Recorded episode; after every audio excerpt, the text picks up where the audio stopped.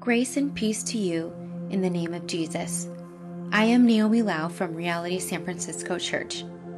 Today we're reading and occasionally pausing to pray through Hebrews 8. Feel free to pause this recording at any time if you'd like to reflect longer, and we encourage you to journal as you listen if you can. Let's first take a moment of quiet to open prayerfully to God's presence with us. Let's take a few deep breaths.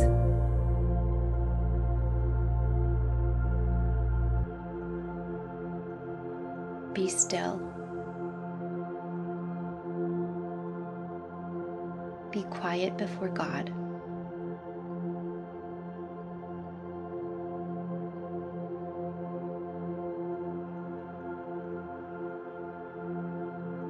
Let's read Hebrews 8 together now, and as I read, listen for one word or phrase that stands out to you. Hebrews 8.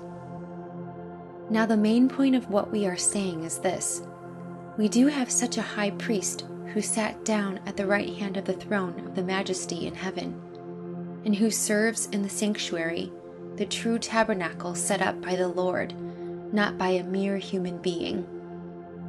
Every high priest is appointed to offer both gifts and sacrifices, and so it was necessary for this one also to have something to offer. If he were on earth, he would not be a priest for there are already priests who offer the gifts prescribed by the law.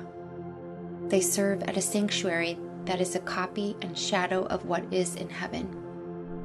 This is why Moses was warned when he was about to build the tabernacle. See to it that you make everything according to the pattern shown you on the mountain.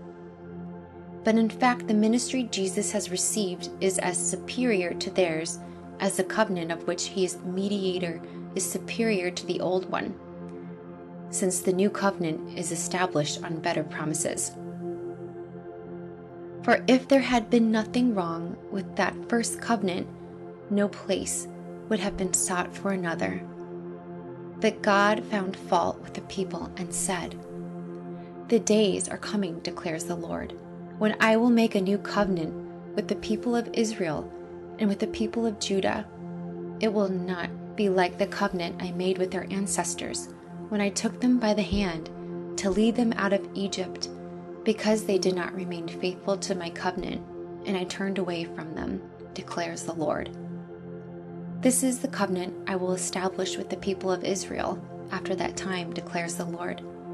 I will put my laws in their minds and write them on their hearts. I will be their God, and they will be my people. No longer will they teach their neighbor or say to one another, Know the Lord, because they will all know me, from the least of them to the greatest.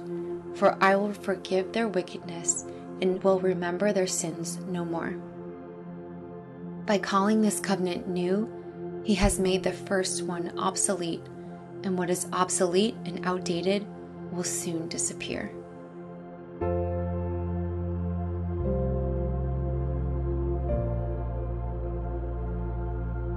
Taking the word or phrase that stood out to you. Let it lead you into an encounter with Jesus as you prayerfully reflect. What do you think God is trying to reveal to you in this scripture? Pause, consider this with God, and write it down.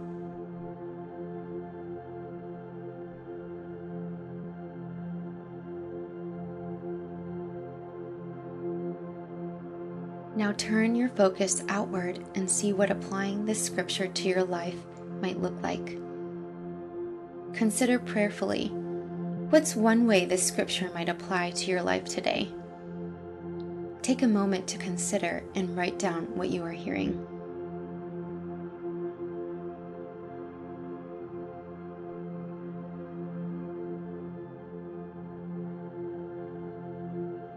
And lastly, take this final pause to devote yourself to God, to seek His refreshment, and to commit yourself to following Him.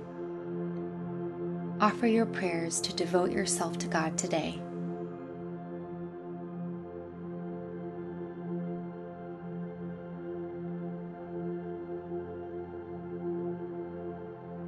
Thank you for joining me in today's bread reading. We'll continue tomorrow with a reading from Psalm 102. Grace and peace to you